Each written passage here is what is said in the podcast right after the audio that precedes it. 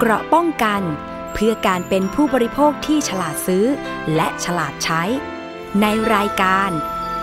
ภูมิคุ้มกัน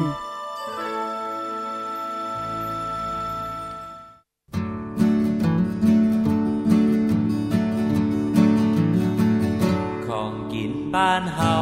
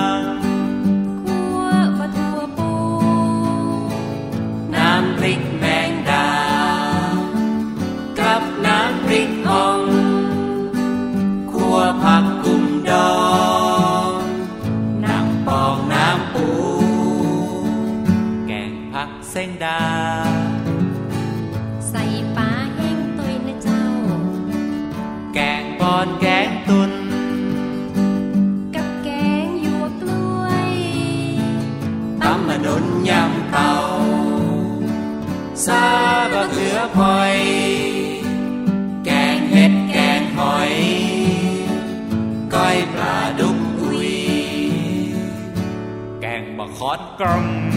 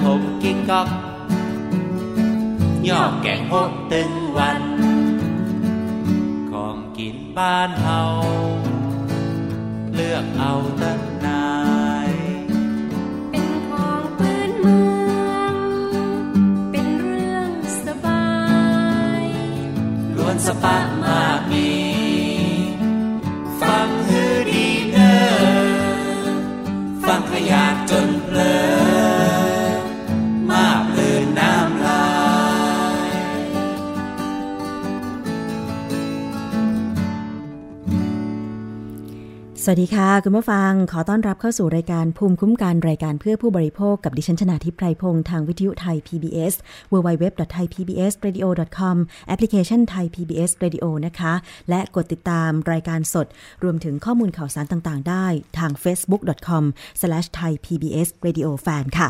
ซึ่งวันนี้นะคะเริ่มต้นด้วยบทเพลงของกินคนเมืองค่ะ เสียงของคุณจรันมโนเพชรศิลปินผู้ล่วงลับนะคะ กับคุณสุนทรีเวชานนท์เป็นนักร้องที่เป็นดูโอนะคะแล้วก็ฝากผลงานไว้ เป็นผลงานเพลงคำเมืองหรือว่าภาษาเหนือที่หลายคนก็ฟังออกคุ้นเคย แล้วก็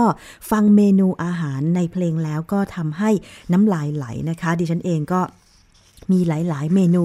อาหารเหนือที่โปรดปราน จริง ๆ แล้วก็ชอบทุกเมนูละค่ะนะคะเพราะว่า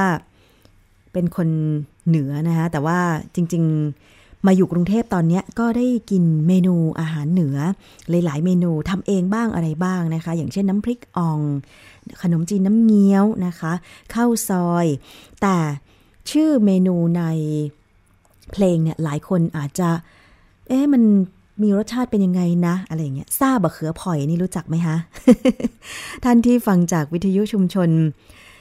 คนเมืองลี้จังหวัดลำพูน FM 103.75เมกะเฮิรตซ์แล้วก็วิทยุชุมชนเทศบาลทุ่งหัวช้างจังหวัดลำพูนก็คงจะพอคุ้นแล้วก็ทานเป็นประจำนะคะซาบะเขือผ่อยก็คือเออมะเขือผ่อยก็คือมะเขือเปราะนะคะ เอาไปซ่าก็คือหั่นมะเขือเปราะเนี่ยเป็นชิ้นให้มันเคี้ยวง่าย ๆ หน่อยประมาณนี้นะคะ แล้วก็เอาไปใส่เครื่องคลุกคลุกเคล้า แต่ว่ามะเขือเนี่ยจะต้องเป็นมะเขือสดนะคะ ถ้ามันมีรสชาติที่แบบขื่นๆหน่อยก็ต้องเอามะเขือเนี่ยไป พอซอยซอยซอยแล้วก็ต้องไปคั้นน้ำล้างนิดหนึ่งนะคะ แต่ว่าถ้าเป็นมะเขือเปราะที่แบบทานกรุบกรอบ รสชาติหวานธรรมดาเนี่ยก็คือสามารถที่จะเอามาซ่าได้เลยซ่าก็คือคล้ายๆยำอะค่ะ แต่ว่าจะไม่เปรี้ยวนะคะ มันจะมีน้ำพริกเครื่องของการปรุง เฉพาะเอกลักษณ์เฉพาะของซาบะเขือพอยเนี่ยนะคะ ก็เป็นเมนูอาหารพื้นบ้านที่เป็นผักอะค่ะ แล้วยิ่งถ้าได้ผักที่เป็นผักปลอดสารพิษ สารเคมีที่ปลูกเองแล้วด้วยนะคะ ก็จะทำให้เรานั้นเนี่ยได้รับสารอาหาร อย่างเช่น พวกวิตามิน แล้วก็อาหารที่ปลอดภัยโดยปราศจากสารเคมีกำจัดศัตรูพืชใช่ไหมคะ พูดถึงเรื่องนี้เราไป ดูที่โรงพยาบาลแห่งหนึ่งค่ะ ก็คือที่โรงพยาบาลเชียงยืนอำเภอ เชียงยืนจังหวัดมหาสารคามเนี่ยนะคะ ได้มีการปรับเปลี่ยนการปรุงอาหารให้กับผู้ป่วยค่ะคุณผู้ฟัง โดยได้จัดซื้อผักแล้วก็อาหารอินทรีย์ ที่ปลูกโดยเกษตรกรในพื้นที่ มาเป็นวัตถุดิบสำคัญนะคะ ในการปรุงอาหารเพื่อ ให้ผู้ป่วยรับประทาน นอกจากจะเป็นการป้องกันผลกระทบจากปัญหาสารเคมีตกค้างในผักผลไม้แล้ว ยังเป็นการเปิดตลาดเพื่อส่งเสริมให้เกษตรกรในจังหวัดในพื้นที่ หันมาทำเกษตรอินทรีย์ก็คือปลอดการใช้สารเคมีเพิ่มมากขึ้น ไปฟังรายงานเรื่องนี้นะคะ จากผู้สื่อข่าวไทย PBS ประจำศูนย์ภาคอีสานกันค่ะ ทุกๆ เช้าผักปลอดสารพิษและไข่ไก่สดๆ จากสวนเพียรธรรมบำรุงสุข จะถูกส่งตรงถึงมือแม่ครัวโรงพยาบาลเชียงยืนจังหวัดมหาสารคาม เพื่อปรุงเป็นอาหารสำหรับผู้ป่วย กว่าหนึ่งปีแล้วที่โรงพยาบาลปรับเปลี่ยนมาซื้ออาหารอินทรีย์ จากเครือข่ายเกษตรกรในพื้นที่ เพื่อสานต่อนโยบายโรงพยาบาลอาหารปลอดภัยของกระทรวงสาธารณสุข อาหารเพิ่นกะแซ่บค่ะสดใหม่เพราะมีอาหารเก่าบางโรงพยาบาลเนี่ยเมนูเก่ามากสิไหมคะรู้สึกดีค่ะ รู้สึกปลอดภัยร่างกายสิบ่ได้รับสาร พวกสารขาแมลงพวกนี้ค่ะ นอกจากการปรุงอาหารปลอดภัย ทางโรงพยาบาลยังเปิดพื้นที่ตลาดสีเขียว ให้เกษตรกรนำผลผลิตมาจำหน่าย โดยหวังจะกระตุ้นให้ประชาชนหันมาบริโภคผักปลอดสารมากยิ่งขึ้น เพราะการดูแลสุขภาพต้องเริ่มจากการกินที่ปลอดภัยก็สิดีอยู่ได้ล่ะมันก็ไข่กว่าพักตลาดอยู่เพอซื้อมันบ่ค่อยซื้อพักตลาดเลยส่วนมากก็ซื้อพักแบบว่าน้ำหัวน้ำสวนเฮากับน้ำที่เพิ่นมาขายอยู่นี่เพิ่นก็ว่ามันปลอดภัยดีมีสุขมันดีต่อสุขภาพเฮาจักหน่อย โรงพยาบาลเชียงยืนตระหนักถึงปัญหาสุขภาพสำคัญของประชาชนในพื้นที่ ซึ่งส่วนใหญ่ประกอบอาชีพเกษตรกรรม และมักเจ็บป่วยจากการใช้สารเคมี เมื่อแพทย์ไม่สามารถสั่งห้ามเกษตรกรหยุดใช้สารเคมีได้ ทางออกจึงต้องส่งเสริมให้ค่อยๆ ปรับเปลี่ยน พร้อมส่งเสริมการตลาดทำให้เกษตรกรหันมาทำเกษตรอินทรีย์มากยิ่งขึ้น เกษตรกรก็ต้องมีการปรับตัวนะในเรื่องของการลดการใช้สารเคมีนะฮะพวกยาฆ่าฆ่าหญ้าฆ่าฆ่าแมลงนะครับ แล้วก็มันก็จะมีประโยชน์ต่อทั้งผู้รับบริการด้วยนะครับ เช่นอย่างกลุ่มเกษตรกรที่เข้ามานะครับ ก็จะมาขายให้กับกลุ่มคนไข้ที่มารับบริการที่โรงพยาบาลนะครับ ทางโรงพยาบาลได้ส่งเจ้าหน้าที่ไปตรวจเลือดเกษตรกร ตรวจสารปนเปื้อนในผัก ซึ่งไม่พบความผิดปกติ ถือเป็นบทบาทสำคัญที่สร้างความเชื่อมั่นให้กับผู้บริโภค และทำให้สินค้าของเกษตรกรได้รับการยอมรับค่ะและเสียงจากรายงานนะคะสองท่านแรกสุภาพสตรีค่ะ เป็นเสียงของญาติผู้ป่วยที่ ไปโรงพยาบาลเชียงยืนนะคะ แล้วก็มีความคิดเห็นเกี่ยวกับอาหารที่โรงพยาบาลเชียงยืนปรุงให้กับผู้ป่วยที่ซื้อผักนะคะ แล้วก็อาหารประเภทอินทรีย์จากเกษตรกรมาเป็นวัตถุดิบในการปรุงนะคะ ก็ถือว่าเป็นผลดีค่ะ แล้วอีกเสียงหนึ่งนะคะก็คือเสียงของนายแพทย์เกรียงศักดิ์หานสิทธิพร ผู้อำนวยการโรงพยาบาลเชียงยืนค่ะ นี่ก็ถือว่าเป็นการส่งเสริมให้เกษตรกรหันมาปรับเปลี่ยนการปลูกพืช เป็นแบบปลอดสารเคมีเพิ่มมากขึ้นนะคะ เมื่อเกษตรกรเห็นว่าการปลูกพืชโดยไม่ใช้สารเคมีกำจัดศัตรูพืชไม่ว่าประเภทไหนก็ตาม แล้วก็ยังสามารถขายผลผลิตนั้นได้ในราคาดีนะคะ ก็จะเห็นถึงข้อดีตรงนี้รวมถึง ข้อดีของด้านสุขภาพของเกษตรกรแล้วก็ผู้ บริโภคที่ซื้อผลิตภัณฑ์ไปทานด้วยนั่นเองนะคะ เมื่อสักครู่ดิฉันเห็น ผักที่วางขายรอบๆ โรงพยาบาลชียงยืน ซึ่งเป็นผักปลอดสารเคมี จากพื้นบ้านแล้วแล้วก็อยากทานเหมือนกันนะคะ อย่างเช่น กวางตุ้งอย่างนี้ ถ้ากวางตุ้งในภาคเหนือเนี่ยเรียกผักกาดนะคะ แล้วก็เมนูยอดฮิตก็คือผักกาดจอ อืม ดิฉันก็ชอบทำเหมือนกันนะคะ ก็ใส่ปลาร้านิดหน่อยใส่กะปิ แต่ว่าที่สำคัญก็คือจะต้องต้มกระดูกหมูให้เคี่ยว น้ำกระดูกหมูให้มันหวาน หวานออกมาจากกระดูกหมูธรรมชาติ แล้วก็พอใส่ผักลงไปเนี่ยก็จะทำการเคี่ยวให้ผักเหมือนเกือบเปื่อยนะคะเหมือนกับการต้มผักไปเปื่อยเลยนะคะสำหรับจอผักกาดแล้วก็ใส่ เพิ่มความเปรี้ยวลงไปด้วยมะขามเปียกนิดหน่อยนะคะ อันนี้ก็สดร้อนๆเนาะอร่อย เค็มๆ คือไม่ถึงกับเค็มมาก แต่ว่ามันจะกลมกล่อมด้วยตัวของมันเองนะคะ คือปลาร้าเนี่ยจริง ๆ แล้วคุณผู้ฟังรู้ไหมว่า เมื่อปลาหมักกับเกลือเนี่ยมันเป็นวิธีการหมักธรรมชาติที่ได้รสอูมามินะคะก็คือมันจะมีความนัวนะคะแล้วก็ความกลมกล่อมอยู่ในอยู่ใน ปลาร้าค่ะ คุณผู้ฟังเขาเรียกว่าเป็นรสอูมามิ หรือแม้แต่น้ำปลาของไทยก็เหมือนกันที่วันก่อนดรแก้วกังสดานอภัยนักพิษวิทยานักพิษวิทยา พูดไปในช่วงคิดก่อนเชื่อเกี่ยวกับเรื่องของน้ำปลาไทยเนี่ยคือทำไมน้ำปลาไทยมันถึงนำไปปรุงอาหารแล้วมันเกิดรสกลมกล่อม เพราะว่าปลาที่หมักกับเกลือเนี่ยนะคะมันจะเกิดรสอูมามิก็คือมันอธิบายไม่ถูกอะค่ะว่า มันมีความกลมกล่อม ตัวปลามันถูกย่อย ในน้ำเกลืออะไรอย่างเงี้ยนะคะ พอนำไปปรุงรสมันก็ทำให้หวานธรรมชาติอร่อยแบบธรรมชาติโดยที่ไม่ต้องใส่ผงชูรสอย่างอื่นเลยก็อร่อยนะคะอันนี้ก็คือข้อดีของการถนอมอาหารแบบน้ำปลาหรือปลาร้าของไทยๆนะคะ คุณผู้ฟัง พูดถึงก็หิวกันเลยเนาะเอาเป็นว่าเดี๋ยวเที่ยงนี้หลายคนก็อาจจะไปหาเมนูมาทานกันนะคะ แต่ว่าเราไปดูกันอีกเรื่องค่ะ อันนี้ก็เป็นคำเตือนหลังจากเกิดกรณีที่มีชายวัย 37 ปี ไปนวดที่ร้านแห่งหนึ่งที่จังหวัดชนบุรี แล้วก็เกิดอาการผิดปกติและเสียชีวิต ด้วยสาเหตุลิ่มเลือดไปอุดตันที่ปอด หลังเข้ารักษาตัวที่โรงพยาบาลได้เพียง 5 วันนะคะ ก็หลายคนแสดงความคิดเห็นกันมากมาย โดยเฉพาะตามสื่อสังคมออนไลน์ว่าเนี่ย ชายคนนี้ที่เสียชีวิตเพราะไปนวดนะโน่นนี่นั่นนะคะ ซึ่งจริง ๆ แล้วเนี่ย ดิฉันเองต้องขอบอกว่าไปรับบริการนวดแผนไทยอยู่เป็นประจำอย่างน้อยเนี่ยสัปดาห์ละหนึ่งครั้ง ซึ่งที่ผ่านมาก็ไม่เคยเกิดอาการอะไร แต่ว่าพอมาดูข่าวนี้คุณผู้ฟังนะคะ ก็มีคำเตือนจากแพทย์แผนไทยเตือนว่า ถ้าเกิดว่ามีอาการบางกลุ่ม แล้วก็ผู้ป่วยบางโรค คุณก็ไม่สามารถที่จะไปทำการนวดแผนไทยได้ เพราะว่ามีความเสี่ยง อาจจะเกิดขึ้นนะคะทำให้รับผลกระทบ เจ็บป่วยตามมาหรือว่าเสียชีวิต แต่ทีนี้เรามาดูกันว่ามันอันตรายมากน้อยขนาดไหนนะคะ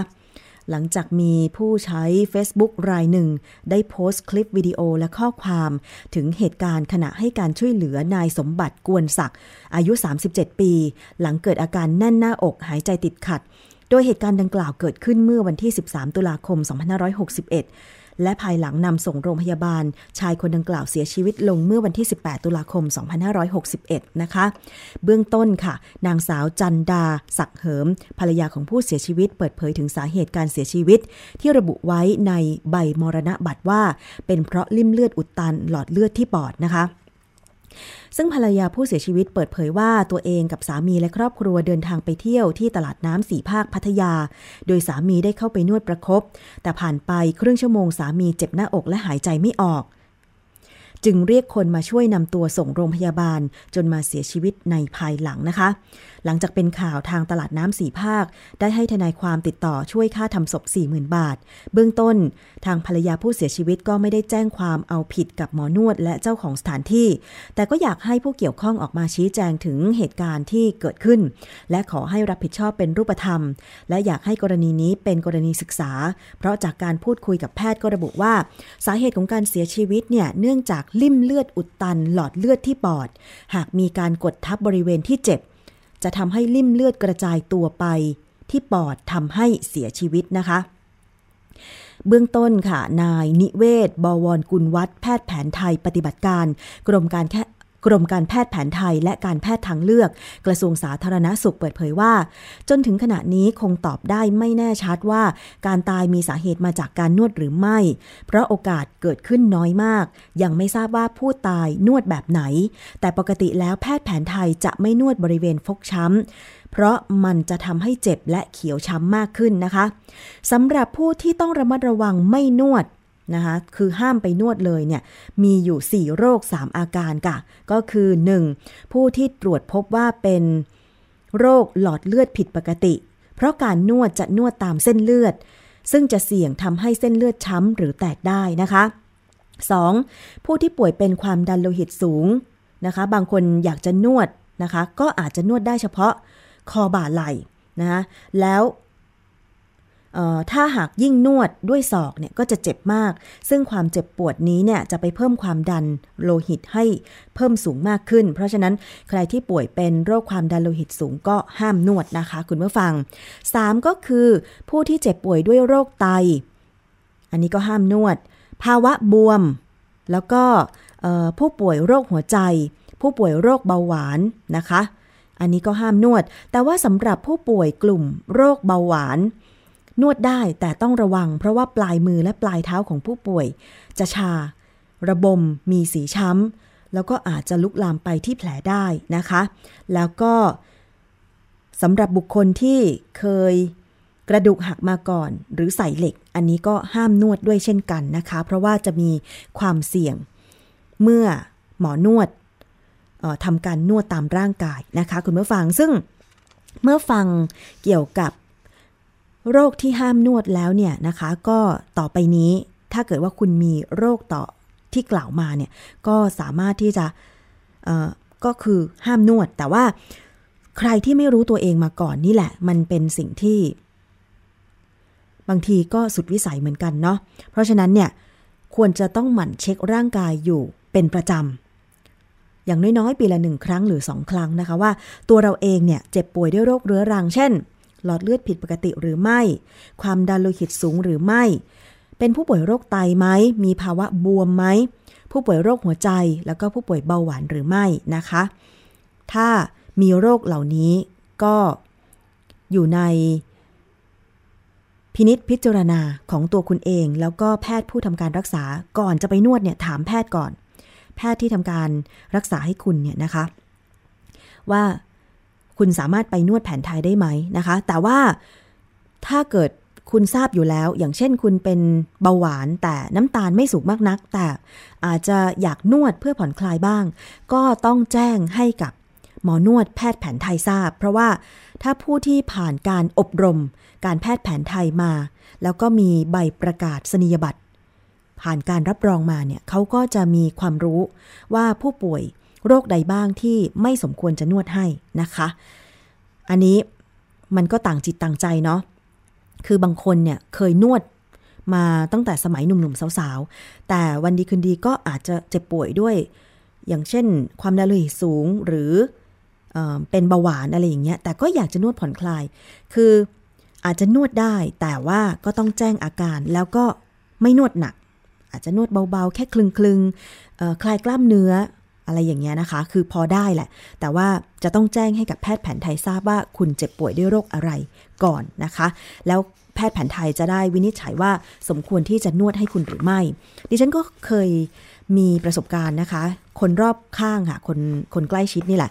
เขาเป็นความดันโลหิตสูง แต่ว่า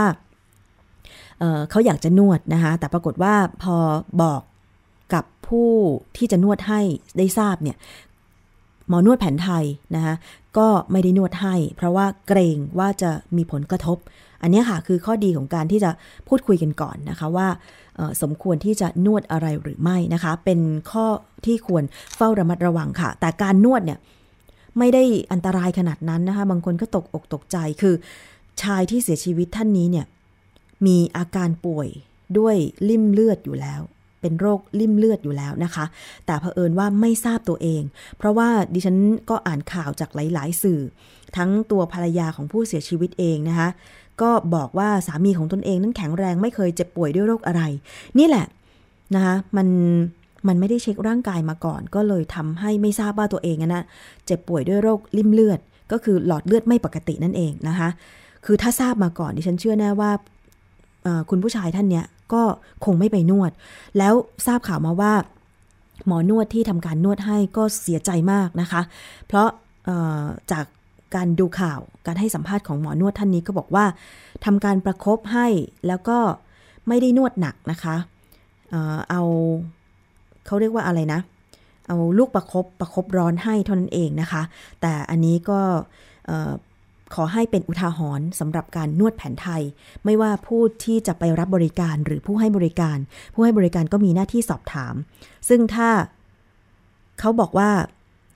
มีอาการปกติไม่ได้เจ็บป่วยอะไร อันนี้ก็อยู่ที่วิจารณญาณว่านวดนวดได้หรือไม่ได้ แต่ทั้งนี้ทั้งนั้นคือ ผู้ที่จะไปรับการนวดต้องรู้ตัวเองก่อน ว่าตัวเองเจ็บป่วยด้วยโรคอะไรหรือไม่โดยเฉพาะความดันโลหิตสูง เบาหวานนะคะ แล้วก็โรคหลอดเลือดผิดปกติอะไรต่างๆ เหล่านี้นะคะ เอาละค่ะ ช่วงนี้เราพักฟังเพลงกันครู่หนึ่งก่อนก็แล้วกัน เดี๋ยวช่วงหน้ามาติดตามคิดก่อนเชื่อนะคะกับนักพิษวิทยาค่ะ วันนี้เรื่องของอาหารอีกเช่นกันนะว่าทำไงดีเนี่ยต้องกินฟาสต์ฟู้ดนะคะเดี๋ยวพักกันสักครู่หนึ่งก่อนค่ะ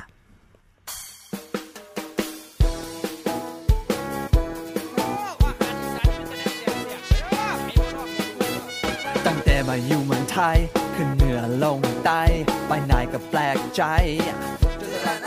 ต้นดอยก็ยังไม่พ้น ทะเลก็ยังไม่ไหวส้มตำไทยส้มตำลาวทำไมชอบกินกันจัง ผมเลยอยากลองสักครั้งผมเลยสั่ง จะเป็นยังไงกับเป็นกัน ไม่รู้จะกินได้ไหม ไอผมก็ยังหวั่นใจ สุดท้ายผมตกลุมรักรสชาตินี้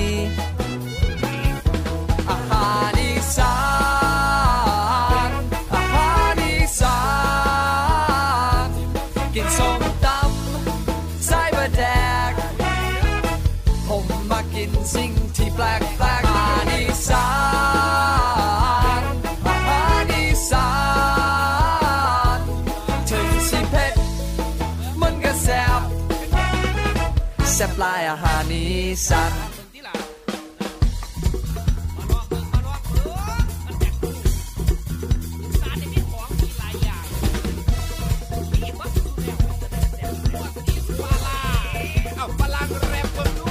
ส้มตำตำตำตำตำตำเหล้าใส่ปลาร้าปอกปอกปลาบายา หรือว่าลาเป็ดลาก้อยซอยแซ่น้ำตกซับซับซับมาแกงอ่อมจิ้มจุ่ม ใส่ปากแซ่บซุปซาข้าวเหนียวไก่ย่างซุปหน่อไม้อุเพียเผ็ดน้ำไหลแตกซ่า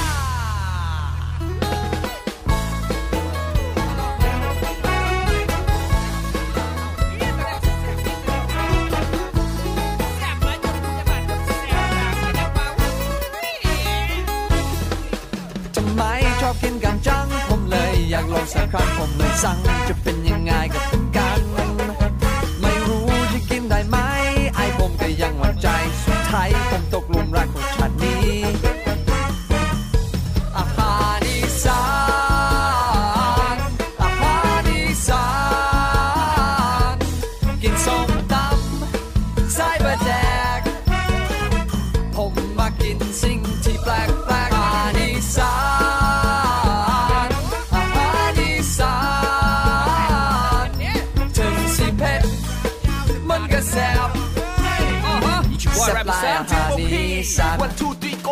เมื่อมาโคลากคอยซอยแซ่โอ้ยแซ่บแซ่แค่สิบงที่อกที่ใจว่าอย่พลาดจะเห็นของดีไม่แซ่บข้างวันนี่ก่อนจะพลาดจะ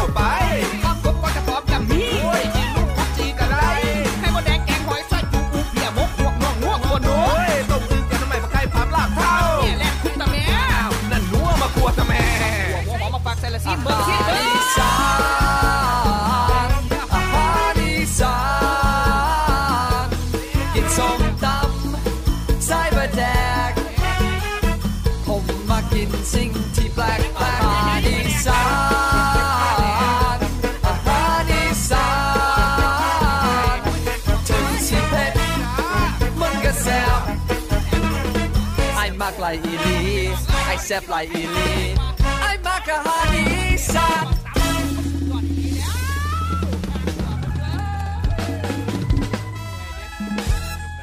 เพลงนี้นะคะ ชื่อเพลงว่าไอมักอาหารอีสานนะคะ ที่สำเนียงฟังไม่ชัด เพราะว่านักร้องที่ร้องก็คือเป็นชาวต่างชาตินะคะ คือเขามีคลิปมีอะไรใน YouTube เยอะอะสำหรับ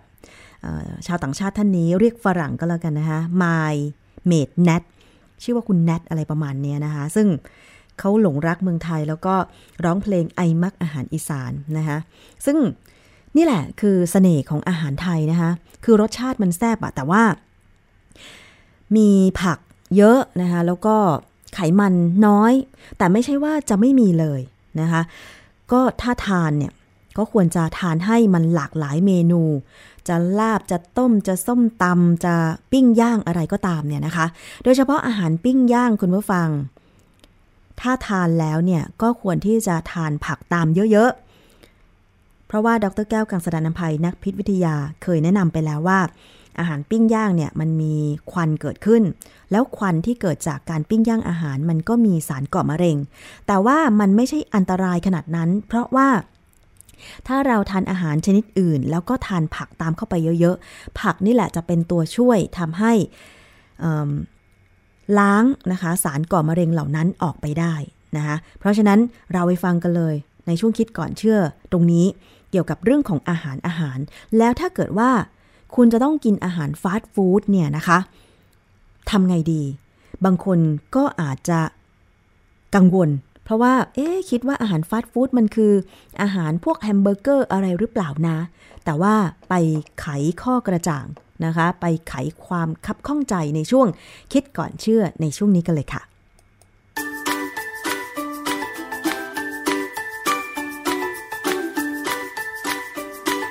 ช่วงคิดก่อนเชื่อ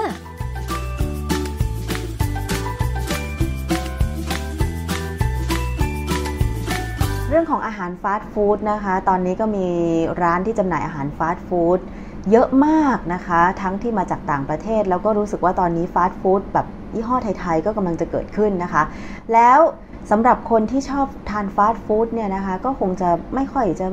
มีปัญหาอะไรสักเท่าไหร่เพราะอะไรก็กินได้ แต่บางคนไม่ชอบทานอย่างดิฉันอย่างนี้เป็นต้นนะคะ แต่ว่าบางทีมันไม่มีทางเลือกเช่น เวลาเดินทางไปต่างประเทศอย่างเงี้ยเราต้องกินอาหารฟาสต์ฟู้ดเนี่ยนะคะทำไงดีเมื่อต้องกินคะอาจารย์ ที่คุณพูดเนี่ยแสดงว่าคุณมองว่าฟาสต์ฟู้ดคือแฮมเบอร์เกอร์ความจริงฟาสต์ฟู้ดเนี่ยมีแต่ผมเด็ก ๆ แล้วเหรอคะข้าวราดแกง อันนั้นก็เรียกว่าฟาสต์ฟู้ดนั่นคือฟาสต์ฟู้ดแหละ ค่ะ คือคือเมื่อก่อนเนี่ยคนไม่ค่อยเข้าใจฟาสต์ฟู้ดจังฟู้ด แต่ตอนเนี้ยมันในเว็บต่างๆเนี่ยนะอือฮึมีคนเริ่มอธิบายความที่ถูกต้องแล้วอือฮึเยอะพอสมควรนะค่ะเพราะงั้นเดี๋ยววันนี้เราจะมาคุยเรื่องฟาสต์ฟู้ดว่าเราต้องเข้าใจมันยังไงอ่าฮะแล้วถ้าเราต้องกินจะกินยังไง มันถึงจะได้คุณค่าโภชนาการค่ะนะไม่ใช่ว่ากินไปแล้วเขาก็บอกโอ้ยกินแล้วเดี๋ยวอ้วนกินแล้วเดี๋ยวเป็นโรคหัวใจอือฮึคือมันไม่ถึงกับอย่างนั้น ยิ่งถ้าเป็นฟาสต์ฟู้ดไทยเนี่ยไม่ต้องกังวลเลยฟาสต์ฟู้ดไทยส้มตำเนี่ยฮะฟาสต์ฟู้ดเขาเรียกว่าฟาสต์ฟู้ดเหรอคะอาหารเขาบอกว่าฟาสต์ฟู้ดคืออาหารที่กินได้เร็วค่ะ มาสั่งแล้วปุ๊บเดี๋ยวก็ได้ เดี๋ยวค่ะก็ได้ ไม่ต้องประดิษฐ์ประดอยมากค่ะนะเดี๋ยวเราดู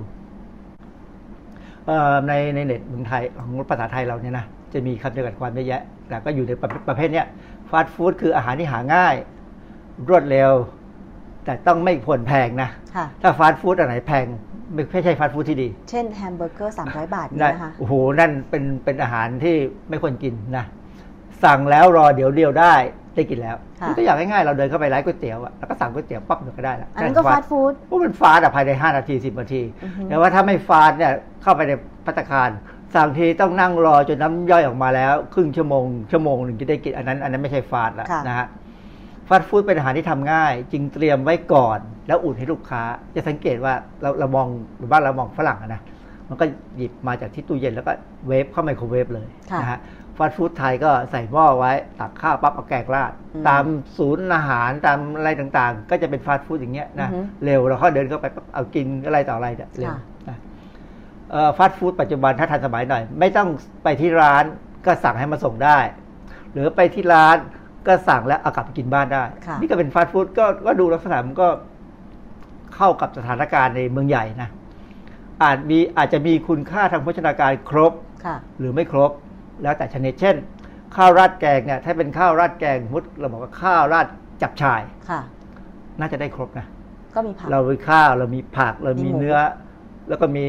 คือมันมันมีไขมันอยู่ในตัวอยู่แล้วด้วยค่ะนะเพราะฉะนั้นสารอาหาร 5 อย่างก็คือคาร์โบไฮเดรตโปรตีนไขมันเอ่อเกลือแร่นะวิตามินค่ะได้ครบเพียงแต่ว่าอาจจะครบขนาดไหนอีกเรื่องหนึ่งนะค่ะแต่ข้าวเหนียวหมูปิ้งเนี่ยไม่ครบ ไม่ครบ ไม่มีนะผักเอ่อ ขาดผักนะเพราะฉะนั้นถ้าเราจะ adjust ข้าวเหนียวหมูปิ้งให้มันดี ก็ข้าวเหนียวหมูปิ้งส้มตำอะไรเงี้ยอืมมันก็จะได้ครบห้าหมูนะค่ะ อันหนึ่งคือจังฟู้ดเมื่อก่อนนี้ก็มีคนบอกฟาสต์ฟู้ดคือจังฟู้ดซึ่งมันไม่ใช่อือฮึจังฟู้ดคือฟาสต์ฟู้ดอย่างหนึ่งค่ะนะแต่มันจะเน้นด้วยแป้งไขมันน้ำตาลเกลือ มีวิตามินเกลือแร่ใยอาหารหรือเปล่าเนี่ยอีกเรื่องหนึ่งนะส่วนใหญ่เนี่ยเวลาเราพูดถึงจังฟู้ดเนี่ยอาหารนั้นจะมีคุณค่าเอ่อโภชนาการไม่ครบเลยค่ะ เช่นเบอร์เกอร์ถูกๆเห็นไหมเวลาเขาบอกว่าลดราคาเบอร์เกอร์ 19 บาทอือฮึเบอร์เกอร์ 19 บาทเนี่ยมันจะมีอะไร มันก็มีขนมปังกับเนื้อทอดนิดเดียว เล็กนะเล็กๆ แล้วก็ไม่มีผักไม่มีอะไรเลย ไม่มีมายองเนสซึ่งจริงๆมายองเนสนี่เป็นอาหารที่มีคุณค่าโภชนาการนะๆค่ะก็ไม่มีเลย หรือไก่ทอด มันฝรั่งทอดฮอทดอกพิซซ่าโดนัทน้ำมันลมลูกอม พวกนี้คุณค่าโภชนาการไม่ดีอันนี้จังฟู้ดอือฮึคือคือจังฟู้ดเนี่ยมันมันจะ ถ้าใครกินจังฟู้ดไปเรื่อยๆเนี่ยสุขภาพจะไม่ดีแน่อือฮึๆนะเพราะฉะนั้นมันจึงก่อให้เกิดปัญหาโรคอ้วนปัญหาโรคหัวใจนะจังมีอฟู้ยู่ดช่วงหนึ่งสมัยเริ่มทำงานใหม่ๆที่เข้ามาในกรุงเทพก็ต้องทานจังก์ฟู้ดบ่อย เพราะว่าตอนนั้นเนี่ยสถานที่ทำงานมันไม่ค่อยมีอาหารฟาสต์ฟู้ดหรือว่าอาหารที่เอ่อเป็นเมนูไทย ๆ มากนัก มีข้าวราดแกงอยู่ร้านเดียว ซึ่งขายตอนกลางวัน ตอนเย็นก็มีแค่เฉพาะอะไรล่ะ เป็นรถเข็นขายส้มตำหมูปิ้ง ไม่กี่ร้านอะไรอย่างเงี้ย แล้วเวลาไม่มีอะไรจะกิน ก็ต้องเดินเข้าร้านจังก์ฟู้ดอาจารย์ เดี๋ยวตอนจบจะตอบคำถามนี้ให้ มีสไลด์อันหนึ่งจะตอบคำถามของคุณ ค่ะ เวลาเราพูดถึงจังฟู้ดหรือฟาสต์ฟู้ดอะไรก็ตามเนี่ยนะมันมีคำศัพท์อยู่สามคำที่เราควรจะดู เราควรจะรู้จักเข้าใจนะบางคนคงเข้าใจแล้วล่ะแต่ค่ะบางคนอาจจะไม่เข้าใจ เช่นไขมันอิ่มตัวเนี่ยเอ๊ะอิ่มตัวไม่อิ่มตัวคืออะไรคือถ้าไม่อิ่มตัวเนี่ยมันมาจากเป็นน้ำมันจากพืชแน่ๆนะแล้วพืชพืชเกือบทั้งหมดนะแต่ไม่ใช่ทั้งหมด เพราะว่าไขมันอิ่มตัวเนี่ยมันมาจากส่วนใหญ่ส่วนใหญ่มาจากสัตว์ที่เลี้ยงด้วยอาหารธรรมชาติ ผมบอกว่าอาหารธรรมชาติเพราะอะไรเพราะว่าอย่างหมูเนี่ยถ้ามันกินหยวกหรือกินผักตบชวาค่ะอันี้หมูโบราณนะหมูสมัยผมเล็ก ๆ เนี่ย ไขมันเขาเนี่ยจะเป็นอิ่มตัวทั้งหมด แต่หมูปัจจุบันเนี่ยถ้ามาจากฟาร์มที่มีเทคโนโลยีนะเขาจะกินพวกกากถั่วเหลือง กากข้าวโพดหรือบางทีก็มีผสมนู่นผสมนี่ลงไป ไขมันเขาอาจจะมีไขมันอิ่มตัวครึ่งต่อครึ่งกับไขมันไม่อิ่มตัวเลยด้วยค่ะซ้ำนะเพราะฉะนั้นปัจจุบันนี้น้ำมันจากเอ่อสัตว์ที่มาจากปศุสัตว์ดีๆเนี่ย เราจะบอกว่าเป็นไขมันอิ่มตัวไม่ได้แล้วค่ะ แต่ถ้า ไขมันมาจากพืชปาล์มน้ำมันเนี่ยเช่นน้ำมันมะพร้าวน้ำมันปาล์มเนี่ยอิ่มตัวอือฮึคือน้ำมันอิ่มตัวเนี่ยมันดีที่ว่ามันทนความร้อนแล้วก็อุณหภูมิสูง คือถ้าเราเราใช้ทอดอะไรก็ตามเนี่ยนะค่ะทอดไปเรื่อยๆ ไม่ลาไฟเลยนะ ไม่ไม่ลดอุณหภูมิเนี่ยมันใช้ได้นานค่ะเพียงแต่ว่ามันจะดำดำเพราะว่าตัวอาหารที่มันสุกมันอาจจะมีสีดำแล้วมันจะหลุดลงไปอยู่บ้างค่ะเพราะฉะนั้นเขาก็จะใช้วิธีกรองออกมาอืมแล้วก็ใช้ต่อเลยค่ะอันนี้อันนี้จะไม่มีปัญหานะฮะเอ่อ แต่ว่าไขมันอิ่มตัวเนี่ยถ้ากินเข้าไปเนี่ยมันจะเพิ่มคอเลสเตอรอลกับไตรกลีเซอไรด์ในเลือดอืมเพราะฉะนั้นไอ้พวกนี้ก็จะทำให้เราเกิดความเสี่ยงกับโรคเกี่ยวกับเส้นเลือดหัวใจ แต่ไม่ใช่เพราะไขมันตัวเดียวนะค่ะเอ่อคนที่จะมีปัญหาเส้นเลือดหัวใจ หรือโรคเกี่ยวกับหัวใจเนี่ยเนื่องจากไขมันสูงเนี่ยเป็นเพราะว่าเขากินอาหารขาดสารต้านอนุมูลอิสระด้วยค่ะคือมันมีกระบวนการซึ่งเราจะไม่อธิบายอธิบายวันนี้นะ แต่กระบวนการเนี่ยที่จะทำให้ไขมันไปเกาะได้เนี่ย มันเป็นเพราะเราขาด สารต้านอนุมูลอิสระอืมกินจึงทำกินให้น้อยไปไขมันพวกเนี้ยไปเกาะได้ง่ายขึ้น ใช่ เพราะฉะนั้นจริงๆเนี่ยถ้าเรากินไขมันให้ต่ำลงนะหรือคือกินเท่าที่จำเป็น และกินผักผลไม้ให้พอเนี่ยโอกาสที่จะเป็นโรคเกี่ยวกับเส้นเลือดหัวใจเนี่ยจะจะน้อยมากอืมนะคำศัพท์อีกคำหนึ่งคือเกลือแกงค่ะทุกคนก็รู้จักค่ะภาษาอังกฤษ เขียนเป็นภาษาไทยคือโซเดียมคลอไรด์นะอาหารจังก์ฟู้ดมักจะมีโซเดียมคลอไรด์สูง อะไรอะไรก็ตามเนี่ยจะใส่โซเดียมคลอไรด์ไปให้มันมีเค็มนิดนึงอะรสเค็มเนี่ยมันกระตุ้นความรู้สึกน้ำลายค่ะให้ออกมานะคุณจะสังเกตบางทีเนยที่เขาใช้ทำขนมขนมของฝรั่งเนี่ยเขาก็ใส่เกลือค่ะเพราะฉะนั้นเราไปซื้อเนยเนี่ย ถ้าเราจะซื้อเนยก็ควรจะซื้อเนยจืดใช่จะไปซื้อเนยเค็ม เพราะมันมีเนยเค็มกับเนยจืดเออเพราะใส่เกลือเข้าไปค่อนข้างเยอะนะค่ะเพราะฉะนั้นการกินเกลือมากเกินไปเนี่ย เสี่ยงต่อการมีโรคเป็นโรคความดันโลหิตกับ เสี่ยงเป็นโรคหัวใจด้วยค่ะนะฮะซึ่งถามว่าผมกินเค็มมาเดิมไหมกินเค็มมาเดิม ผมจริงตอนนี้ก็เป็นโรคความดันอยู่อ่านะกินยาอยู่ค่ะแต่ว่าเอ่อยังคงไม่ได้เค็มมากนะเพราะว่าเวลาตรวจได้กราฟหัวใจเนี่ยมันยังปกติอยู่ค่ะนะแล้วก็ตรวจมาเรื่อยๆเนี่ยก็ยังไม่มีปัญหาแล้วเราก็พยายามลดแล้วนะคือพอเริ่มเป็นความดันเนี่ยความจริงมันเป็นมาตั้งนานแล้ว แต่เราเพิ่งไปตรวจเจอเมื่อสักสิบปีที่แล้วเนี่ยค่ะก็เลยก็พยายามลดลงนะ เท่าที่จะลดได้ แต่ก็ไม่ถึงกับไม่กินนะเพราะชีวิตนี้ถ้ามันไม่ได้กินอะไรเลยที่อยากกินเนี่ย มันจะอยู่ไปทำไมไม่รู้นะค่ะกินได้กินพอรู้รสค่ะนะฮะอีกคำหนึ่งคือน้ำตาลทรายที่ใครๆก็รู้จักใช่ มันเป็นโมเลกุลคาร์โบไฮเดรตที่ประกอบด้วยฟรุกโตสกับกลูโคสเนี่ยมันมีรสหวานนะน้ำอัดลมลูกอมโดนัทมีน้ำตาลทรายสูงมาก สูงมากจริงๆโอ้อาจาสูรงย์สูงมหาศาล ร้านโดนัทเนี่ยเป็นร้านที่ ตอนนี้ดิฉันต้องพิจารณาถ้าจะเข้านะ เพราะว่าผลิตโดนัทมาเนี่ยไม่ว่าจะเป็นรสไหนมันหวานหวาน ผมผมอยากจะให้นักวิชาการอาหารนะพัฒนาโดนัทให้มันมีคุณค่าโภชนาการขึ้นมาหน่อยอืมจะผสมอะไรก็ตามให้มันดูดีขึ้นเอ่ออาจจะผสมผักผลไม้จะผสมอะไรก็ตามที่ทำให้มันไม่ใช่แค่แป้งกับน้ำตาล ให้มันมีคุณค่าโภชนาการดี มันน่าจะเป็นพอเสร็จแล้วพอถ้าคุณค่าโภชนาการดีหรือถ้าครบได้ยิ่งดีเนี่ย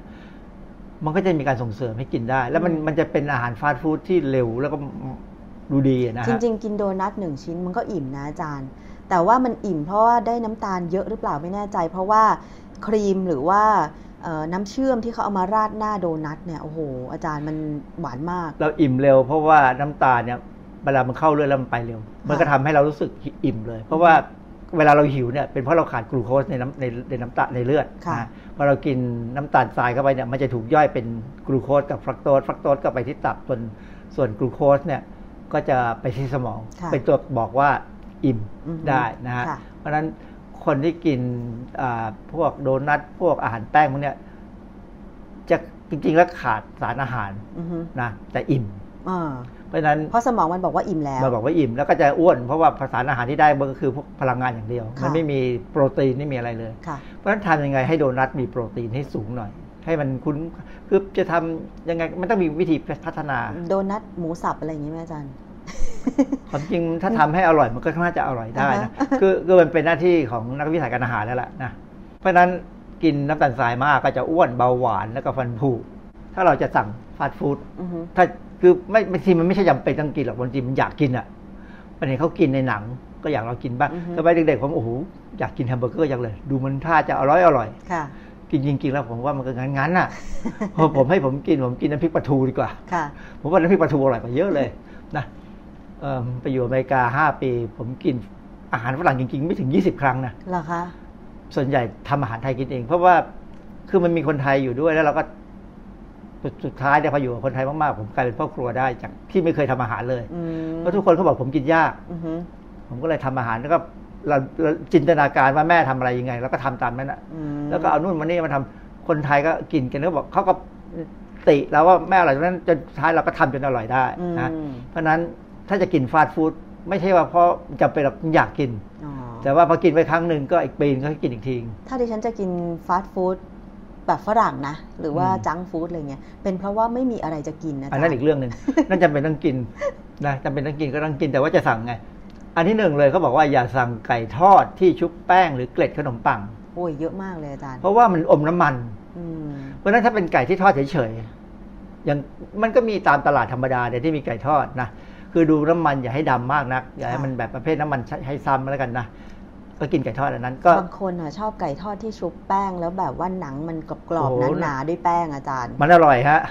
แต่นั่นอันตรายมากเลยเพราะพลังงานสูงมากนะค่ะเพราะงั้นถ้าซื้อมาชิ้นหนึ่งกินสามคนเลย ฉีกแบ่งกินกินกินให้รู้รสค่ะแล้วก็ไปกินไก่ที่ทอดธรรมดาดีกว่าค่ะนะกินไก่ทอดพิซซ่า ถ้ากินพวกนี้นะควรจะมีสลัดผัก และใช้น้น้ำสลัดไขมันต่ำทีนี้น้ำสลัดไขมันต่ำเนี่ยมันก็ไม่ค่อยมีหรอกแต่ถ้าถ้าเป็นพวกเฟรนช์ นะเฟรนช์เดซิ่งเนี่ยนะมันใช้น้ำมันมะกอกแล้วก็ใส่งาน้ำส้ม แล้วก็ใส่ดุนใส่นี่นะค่ะคือน้ำมันมะกอกมีประโยชน์ค่ะนะเป็นไขมันที่มีประโยชน์เราถ้าควรเป็นได้น้ำสลัดแบบญี่ปุ่นน่ะส่วนมากจะเป็นน้ำสลัดน้ำมันงาแต่น้ำมันงาก็โอเคนะนั่นค่ะก็ใช้ได้นะแต่ว่าถ้าเป็นเตาไส้ไอแลนด์อย่างนี้จะมีอะไรนู่นมีครีมมีอะไรก็ก็เริ่มจะคือน้ำน้ำสลัดหลายอย่างเนี่ยพลังงานสูงค่ะนะเพราะงั้นเอาน้ำมันน้ำสลัดไขมันต่ำแต่ถ้าจะให้ดีกินกับส้มตำดีกว่าเพราะส้มตำนี่คือสลัดผักใช้น้ำมะนาวค่ะไม่มีไขมันค่ะเพราะว่ามันส้มตำเนี่ย คือผมผมมักจะบอกว่าส้มตำนี่คือ องครักษ์พิทักษ์มะเร็งอืมป้องกันไม่ให้มะเร็งเข้ามาหาเรานะเขาบอกให้กินมันอบ ถ้ามีขายนะแทนมันฝรั่งทอดค่ะมันอบนี่มันก็คือเอามันเข้าไปอบ ซึ่งฟาสต์ฟู้ดไม่เคยมีขายนะเขาไม่ทำเขาไม่คิดจะทำอือฮึเขามัวแต่ไปทำเฟรนช์ฟรายอือฮึซึ่งมันต้องทอด แล้วเฟรนช์ฟรายจริงๆ ถ้าจะทอดให้ดี ต้องทอดสองครั้ง ก็มีเมนูบางเมนูเช่นมันบดก็มีเหมือนกัน นั่นดีค่ะนะกินมันบดแทนนะแล้วนี่ถ้าเป็นพิซซ่าเนี่ย เลือกเมนูผักคือไอ้พวกเวกกี้อะไรก็ตามที่เขาบอกกันนะวีแกนอะไรของเขาอะนะมีพริกหวานเห็ดสับปะรดเนี่ยเป็นหน้าเออคือคืออย่าไปเลือกประเภทโอ้โห เอาแค่ชีสกับแฮมอย่างเงี้ยอืมไม่มีผักเลย มันก็พลังงานสูง แต่เท่าที่เห็นนะ พิซซ่าที่มีหน้าผักเช่นสับปะรดมะเขือเทศอะไรอย่างเงี้ย มันก็มีนิดเดียวนะอาจารย์ แบ่งพิซซ่ามาได้ 8 ชิ้นเนี่ยมีผัก 8 ชิ้นอาจารย์ อันนั้นแสดงว่าเขามีเนื้อ แต่ถ้าเราบอกว่าเอาหน้ามังสวิรัตเนี่ยจะมีแต่ผักเลยอืมนะก็มันก็อร่อยไปอีกแบบหนึ่งค่ะนะฮะแต่นี่อีกอันหนึ่งที่เวลาเรากินฟาสต์ฟู้ดเนี่ยเขาแนะนำว่าอย่าสั่งน้ำอัดลมแบบเติมไม่อั้นอืมก็ส่วนใหญ่บางทีมันก็มีผูกมาเลยนะส่วนซื้อมากแล้วต้องผูกมา ส่วนมากคนจะเลือกเติมแบบไม่อั้นผมผมเคยทีเหมือนกันโหมันเติมไม่อั้นจริงอือฮึๆมันก็ เรามีความความแบบประเภทว่าต้องเอาให้คุ้มอือฮึนะก็ครั้งเดียวแล้วก็ไม่ทำอีกแล้วค่ะเพราะมีความรู้สึกว่ามันมันน่ากลัวนะเพราะว่าถ้ากินน้ำมันลมมากเนี่ยโอกาสจะมีปัญหาเกี่ยวกับกระดูกพรุนเพราะมันมีมันมีน้ำมันลมเนี่ยมันจะมีฟอสเฟตสูงค่ะแล้วมันจะไปยุ่งวุ่นวายกับแคลเซียมที่กระดูกเรานะค่ะฮะแล้วไขมันมันความหวานมากก็อาจจะมีปัญหาพุงนะอ่าเพราะฉะนั้นก็ดื่มน้ำเปล่า น้ำผลไม้ก็อย่าให้มันหวานนัก น้ำผลไม้บางอย่างเนี่ยเขาปรุงจนหวาน น้ำผลไม้ก็ต้องเป็นน้ำผลไม้คั้นสด ไม่ใช่ว่าน้ำอ่าน้ำหัวเชื้อน้ำผลไม้ ใช่อืมคือคือน้ำแตงโมอย่างเงี้ยใช้ได้นะค่ะเพราะมันนั้นก็หรือน้ำเปล่าก็พออะไรเงี้ยนะเวลาไปสั่งฟาสต์ฟู้ดเนี่ยมันมีชุดเล็กชุดกลางชุดใหญ่ใช่เขาบอกให้สั่งชุดเล็กก่อนนะ เพราะว่าบางทีเราหิวอยากกิน เขาบอกว่ามันจะเป็นแค่อารมณ์อ่าฮะพอกินข้าวเปล่าไปแล้วเอ๊ะถ้าเราสั่งชุดใหญ่มาโอ้โหทำไมมันเหลือเยอะอ่าฮะนะ แต่บางคนกลัวไม่อิ่มไงสั่งชุดใหญ่ไปเลยคุ้มกว่า คือคือถ้ามองว่าคุ้มกว่าแล้วกินได้แค่ไหนพอแค่นั้น ที่เหลือเอากลับบ้านไม่มีปัญหาอ๋อเอาไปต่ออีกอีกรอบเป็นอีกมื้อหนึ่งอันนี้ไม่ค่ะเท่าไหร่ผมทำแบบนั้นประจำค่ะเพราะว่าชุดใหญ่เนี่ยบางทีมันก็ประหยัดกว่านะแต่นี่เขาบอกจริง ๆ แล้วเนี่ย ถ้าหิวจริง ๆ นะให้กินสลัดก่อนอืมแล้วค่อยสั่งเมนคอร์สชุดเล็กอืมนะจะได้ไม่ต้องกินชุดใหญ่อืมก็แต่ความจริงสำหรับผมนะ ฟาสต์ฟู้ดผมบอกถ้าเป็นผมเนี่ยฟาสต์ฟู้ดผมคือส้มตค่ะำกับไก่ย่างไม่เคยมีปัญหาเท่าไหร่อะเพฟาสราะต์ว่าฟู้ดของดิฉันเป็นก๋วยเตี๋ยวอาจารเอ่อย์ก๋วยเตี๋ยวก็โอเคก็ใช้ได้ แต่ก๋วยเตี๋ยวบ้านเราเนี่ยถ้ามองดีๆเนี่ยผักน้อย อืมใช่เพราะฉะนั้นต้องทำไงจะให้เราได้ผักเยอะเพราะบางคนที่ถุงงอกก็ไม่กิน อันนั้นยิ่งแย่ใหญ่เลยนะดิฉันไม่อาหารกินถั่วงอกไม่กินถั่วงอกได้กินอะไรผักชีต้นหอมอย่างเดียวเหรอะกินผักบุ้ง เพราะฉะนั้นก็ขอผักบุ้งเพิ่มค่ะแต่ก็ต้องมองร้านดีๆนะ ผมเคยสังเกตมีบางร้านเห็นเห็นชัดๆเลย ผักบุ้งเป็นกำมากับเชือกเนี่ยตัดหางตัดหัวหน่อยตัดหางแล้วก็สับเก็บไว้เลยอ่าฮะก็บอกเดี๋ยวก็ต้องลวกอ่าฮะแล้วมันก็ไปขี้ดินก็ไปอยู่ในน้ำลวกไม่ไหวเพราะฉะนั้นดูร้านดีๆค่ะเออก็บอกว่าถ้ากินพิซซ่าเนี่ยใจแข็งอย่าเพิ่มชีสอย่าเพิ่มแป้งนะอย่าสั่ง double extra super โอ้โหหรือ big พวกนี้มันประหยัดอือฮึ ไม่กี่บาทแล้วสิ่งที่ได้เพิ่มมามันจะเป็นไขมันแป้งน้ำตาลอย่างเดียวนะอย่างอือฮึเนื้อสัตว์ไม่ค่อยเพิ่มหรอกอืนะอฮึแต่ว่าสิ่งที่ตามมานะน้ำหนักตัวเพิ่มแน่นะเอ่อปกติความจริงพิซซ่าผมก็ชอบนิดหน่อยนะผมจะกินปีละครั้งหรือสองครั้ง ทุกครั้งที่หนึ่งแถมหนึ่งนี่อาจารย์ชอบแล้วปีละครั้งเท่านั้นปีละครั้งหรือแสนคือคือช่วงปิดเทอมเขามักจะหนึ่งแถมหนึ่งค่ะก็เอาหนึ่งแถมหนึ่งอือฮึคือจะทานละร้อย สามร้อยก็เหลือร้อยห้าสิบค่ะก็กินไปสองสามมื้ออือฮึนะแต่ว่าเวลากินผมก็จะกินผักอย่างอื่นกินอาหารอย่างอื่นด้วยค่ะผมจะไม่กินพิซซ่าอย่างเดียว เพราะว่าเรารู้ว่าแป้งมันเยอะพลังงานสูง ก็อาจจะมีผัดผักเลย หรือว่าสลัดหรือส้มตำไปเลยนะฮะค่ะเอ่อเลือกของหวานเป็นผลไม้นะก็ก็จะดีคือคือความจริงเนี่ยทุกคนก็จะรู้อยู่แล้วว่าควรจะกินยังไง ใช่เพีก็ยงต้องแต่มีว่าครบห้าหมู่อ่าอืมเพียงแต่ว่าไม่ได้จะชนะใจตัวเองหรือเปล่า มีโอกาส แล้วไม่ทำอ่าอ่าถ้ามีโอกาสแล้วไม่ทำนี่บาปกรรมตกตัวตัวเองนะอันนี้มีอย่างหนึ่งที่คนมักไม่เข้าใจว่าไอ้คำว่าชีสกับบัตเตอร์ที่งมันเป็นเนยภาษาไทยคือเนยค่ะอาจจะเนยแข็งกับเนยอะไรก็ตามมันต่างกันยังไง ผมเอาตัวอย่างมาให้ดู อันนี้คือชีสทางฝั่งซ้ายมือคือชีสชีสอันนี้คือ butter คือเนยที่เรามักจะทานขนมปังนะค่ะสวิตชีสเนี่ยมีไขมันราวร้อยละสามสิบเอ็ดโปรตีนร้อยละยี่สิบเจ็ดค่ะ butter นี่มีไขมันราวร้อยละแปดสิบโปรตีนร้อยละหนึ่งต่างกัน เพราะงั้นกินกินชีสเนี่ยที่เขามักจะโรยบนบนพิซซ่าเนี่ยเรายังพอได้โปรตีนบ้างค่ะเป็นโปรตีนนมนะ แต่ว่าถ้ากิน butter เนี่ยกินขนมปังทาเนยเนี่ยโปรตีนนิดหน่อยน้อยมากนะ เป็นไขมันตั้งร้อยละแปดสิบค่ะเพราะงั้นไอเนี่ยอ้วนแน่ๆนะไอนี่ก็ท้วมท้วมๆนะคือแค่พอท้วมอย่างคุณเนี่ยพอท้วม เหมือนกินชีสมานะ เพราะฉะนั้นก็ อย่าเพิ่มมากนักนะ แต่ว่าคือจริงๆ แล้วพูดถึงว่าถ้า butter กับชีสเนี่ยดิฉันชอบชีสมากกว่านะ มันจะมันเพราะมันมีโปรตีน ใช่ส่วนส่วน butter เนี่ยมันจะมันจะเลี่ยน แต่ว่าเวลาเอ่อเห็นรายการอาหารเวลาเลือกเครื่องปรุงอะไรต่างๆ เนี่ยการปรุงโดยใช้ butter กับชีสมันก็ให้รสต่างกัน ซึ่งส่วนมากเขาจะแนะนำให้ใช้ butter อาจารย์มันเป็นคนละเรื่องคือคือ butter จริงๆมันคือไขมันที่เราใช้ในการทำให้อาหาร มันเป็นรูปหอมร่างแบบนั้น มันมันมันหอมไม่หอมมันขึ้นอยู่กับชนิดนะอือฮึเอ่อ butter ส่วนใหญ่ไม่ค่อยมีไม่ค่อยมีชนิดอะไรมากมายกลิ่นค่ะก็เป็นกลิ่น butter แต่ชีสเนี่ย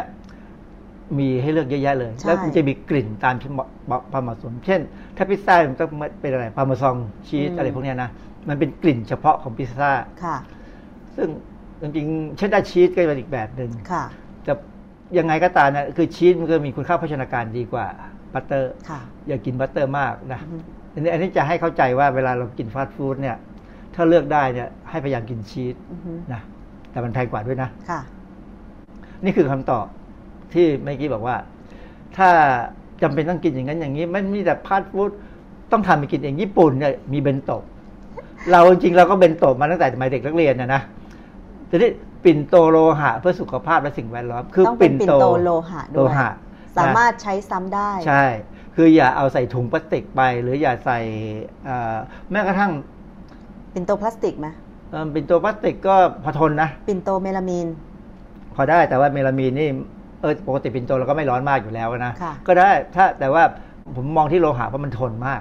ใช้ปิ่ถึนงลูโตกสถึงแตนเลสใช้ถึงลูกถึงหลานได้ปิ่นโตสีเหลืองๆที่เป็นสแตนเลสมันแพงกว่าอลูมิเนียมค่ะใช่แต่ถ้าเงินน้อยก็อลูมิเนียมคือความจริงไม่ทั้งอาจจะไม่ทั้งเป็นโลหะอาจจะเป็นกระทงก็ได้ กระทงใบตองเหรอคะเออใบโตะกระทงใบตอง แต่ว่ากระทงใบตองนี่ผมเคยเจอปัญหานะซื้อข้าวผัดข้าวผัดข้าวคลุกกะปิที่ผัด กินไปแล้วรุ่งขึ้นท้องเสียเลยอืมเหตุผลเพราะว่ากระทงใบตองนี่เขาเอามาแล้วเนี่ยเขาความที่เขาอาจจะอืมผู้บริโภคควรจะกินของสะอาดเอา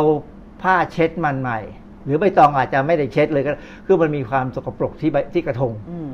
เพราะผ้าอาจจะสกปรกหรือใบตองหรือไม่ได้เช็ดใบตองสกปรกมา ค่ะเพราะฉะนั้นอันนี้อันตรายนิดนึงใช่ นะเพราะฉะนั้นผมก็พยายามเลี่ยงไม่กินกระทงใบตอง ค่ะ ถ้าไม่ได้ทำเองค่ะ อันนี้ที่ผมบอกว่าเบนโตะเนี่ยคือทำเองเนี่ยเราสามารถเลือกอาหารให้ครบห้าหมู่ได้ อืม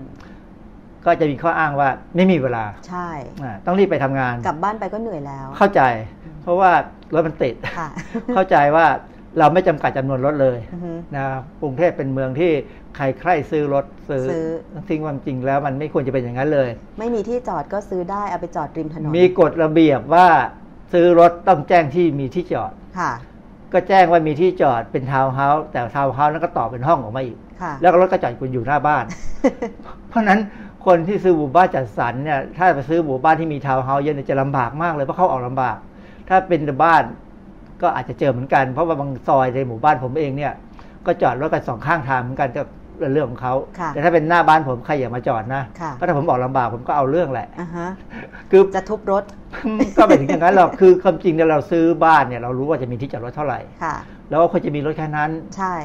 ปรากฏว่าหลังๆ คนพอซื้อรถอย่างอย่างรถเก่าก็ขายไม่ออกอือฮึก็ต้องเก็บไว้ ก็ต้องซื้อรถใหม่มาแทน ก็ก็รถเก่าก็แล้วแต่ยังเก็บอยู่ ก็บางทีมันถ้าจำเป็นต้องใช้ คือบางทีรถใหญ่ไปที่หนึ่ง รถเล็กไปโรงพยาบาลค่ะรถเล็กไปจ่ายตลาดอือฮึแต่ความจริง ถ้าเอาเข้ามาในบ้านได้เอาเข้ามาให้หมดอือฮึนะเอ่อบางบ้านอย่างอย่างบ้านผมหรืออย่างบ้านข้างๆเนี่ย มีรถสามสี่คันเนี่ย ก็ไม่ได้หมายความว่ารวยนะค่ะรถเก่าๆนั้นเนี่ยเอาเข้าบ้านหมดเลยค่ะนะก็พยายามทำเอาเข้าบ้าน เพราะว่า อาจจะเป็นเราไม่อยากให้ไปยุ่งวุ่นวายกับคนอื่นเขาเพราะความค่ะจริงบ้านมียามขโมยคงไม่ลำบากไม่ไม่เข้ามายุ่งอะแต่ว่าถ้าดึกๆเนี่ยรถที่เขาบาเนี่ยเขาอาจจะมองไม่เห็น แต่บางทีเรามีไฟนะ เพราะฉะนั้นรถมาก ถ้าเป็นไปได้ทำปิ่นโตไปกินอือฮึทำปิ่นโตยกปิ่นโตไปนะอาจจะต้องหาซื้อพวกอาหารสด ไว้ในตู้เย็นแล้วก็ปรุงเอาไว้ค่อยๆปรุงเอาไว้ ใส่ freezer ก็ได้ทำเหมือนกับเวลาเราเลี้ยงลูกเนี่ยอาหารเลี้ยงเด็กก็จะใส่ freezer อาหารผู้ใหญ่ก็เหมือนกันทำได้นะค่ะไม่มีปัญหาเลย อาจจะอร่อยน้อยลงไปหน่อยนึงนะแต่ว่าสะดวกกว่าอืมปลอดภัยกว่า ได้คุณค่าพัฒนาการครบกว่านะค่ะสะอาดกว่าแล้วก็ ไม่ต้องไปเสียเวลาเดินลงไปเดินจากที่ทำงาน คือก็กลายเป็นว่าไม่ได้ออกกำลังกายนะค่ะแต่ว่านั่งกินที่ทำงานแล้วก็ไปเดินซะอือฮึอะไรเงี้ยค่ะ ก็เป็นการแก้ไขปัญหาเวลาเราไม่มีทางเลือกเรื่องของเมนูอาหาร จะได้ไม่เลือกทานฟาสต์ฟู้ดหรือว่าจังก์ฟู้ดบ่อยนักนะคะครับ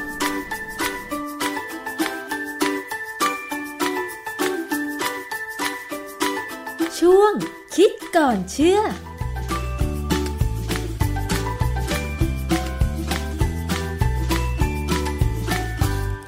ค่ะ ได้คำตอบกันไปแล้วนะคะว่าฟาสต์ฟู้ดเนี่ยก็คืออาหารที่พอสั่งปุ๊บได้ทานเร็วนะคะ อย่างประมาณไม่ถึง 5 นาทีก๋วยเตี๋ยวก็เป็นจังฟู้ดอืมคืออาจจะต้องมาปรับเปลี่ยนเเรื่องของการแบ่งแยกประเภทอาหารกันนิดหนึ่งนะคะ คือเมื่อก่อนต้องยอมรับเลยว่าคำว่าฟาสต์ฟู้ดสำหรับดิฉันเนี่ยก็คือ พวกแฮมเบอร์เกอร์ พวกร้านอาหารไก่ทอดอะไรอย่างเงี้ยนะคะ ซึ่งจริงๆแล้วเนี่ย ประเภทนั้นก็คือ junk food ก็คืออาหารขยะซึ่งไม่ค่อยมีคุณค่าทางโภชนาการมากนัก อาจจะมีแป้งมีไขมันมากเกินไป แต่ก็เพิ่งทราบเนี่ยแหละค่ะที่ดรแก้วบอกว่าฟาสต์ฟู้ดก็คืออาหารที่ให้บริการอย่างรวดเร็วก๋วยเตี๋ยวก็เป็นฟาสต์ฟู้ดข้าวราดแกง ก็เป็นฟาสต์ฟู้ดนะคะพอสั่งปุ๊บ ตักปั๊บทานได้เลยนะคะแต่ว่าจังฟู้ดก็เป็นฟาสต์ฟู้ดอย่างหนึ่ง เพราะฉะนั้นเนี่ยถ้าเกิดว่าคุณจะต้องรีบด่วนไป สั่งอาหารแบบฟาสต์ฟู้ดมาทานเนี่ยก็ต้องดูด้วยว่าเป็นเมนูอะไรใช่ไหมคะ แล้วก็การปรุงอาหารไปทานเองที่ทำงานโดยใช้ปิ่นโตเนี่ยถือว่าเป็นการประหยัดด้วยแล้วก็ได้อาหารที่ เราทำเองเนี่ยแน่นอนมันต้องมีคุณค่ามีประโยชน์ เพราะว่าเราควบคุมการทำทุกขั้นตอนใช่ไหมคะ อันนี้ก็ฝากกันไว้ด้วยสำหรับเรื่องของการทานอาหารทำไงดีเมื่อต้องกินฟาสต์ฟู้ดก็ต้องเตรียมอาหารไปเองนะคะ แต่ว่าถ้าเป็นข้าวราดแกงเป็นก๋วยเตี๋ยวอุ้ยอันนี้เมนูสารพัดเลยเนาะแต่ว่าต้องระวังนิดนึงว่า อย่าให้มีรสเค็มรสหวานหรือรสมันมากเกินไป เพราะว่าอย่างเช่นก๋วยเตี๋ยวต้มยำเนี่ยคุณผู้ฟังคือมันเปรี้ยวเผ็ด จี๊ดจ๊าด เปรี้ยวไม่ว่าอะไรไม่ว่า แต่อย่าเค็มมากนะคะ เพราะว่าร่างกายของเราเนี่ยจะต้องขับเอาโซเดียม ความเค็มเนี่ยออกไปทำให้ไตทำงานหนักนั่นเองนะคะ คุณผู้ฟัง นี่คือเรื่องราวของอาหารค่ะ มาฝากคุณผู้ฟังกันในรายการภูมิคุ้มกันนะคะ รายการเพื่อผู้บริโภค นอกจากฟังได้ทางเว็บไซต์ www.thaipbsradio.com แอปพลิเคชัน Thai PBS Radio ทาง facebook.com/thaipbsradiofan แล้ว ก็ยังสามารถรับฟังได้ผ่านสถานีวิทยุที่เชื่อมโยงสัญญาณนะคะ ไม่ว่าจะเป็นสถานีวิทยุในเครือ R Radio วิทยาลัยอาชีวศึกษาทั่วประเทศ 142 สถานีค่ะ สถานีวิทยุชุมชนคลื่นเพื่อความมั่นคงเครือข่ายกระทรวงกลาโหม จังหวัดตราด FM 91.5เมกะเฮิรตซ์สถานีวิทยุชุมชนเมืองนนสัมพันธ์ FM 99.25 และ 90 90.75เมกะเฮิรตซ์นะคะรวมถึงสถานีวิทยุชุมชนปฐมสาคร จังหวัดสมุทรสาคร FM 106.25เมกะเฮิรตซ์และวิทยุชุมชน คนหนองยาไซจังหวัดสุพรรณบุรี FM 107.5เมกะเฮิรตซ์ค่ะ ส่วนอีก 2 สถานีที่ลำพูนบอกไปแล้วนะคะ ที่วิทยุชุมชนคนเมืองลี้ แล้วก็วิทยุชุมชนเทศบาลทุ่งหัวช้างค่ะ ขอบคุณมากเลยนะคะ วันนี้หมดเวลาแล้วต้องลากันไปก่อนค่ะ ดิฉันชนะทิพไพรพงศ์สวัสดีค่ะามรับฟังรายการย้อนหลังได้ที่เว็บไซต์และแอปพลิเคชันไทย PBS Radio ไทย PBS Radio วิทยุข่าวสารสาระ เพื่อสาธารณะและสังคม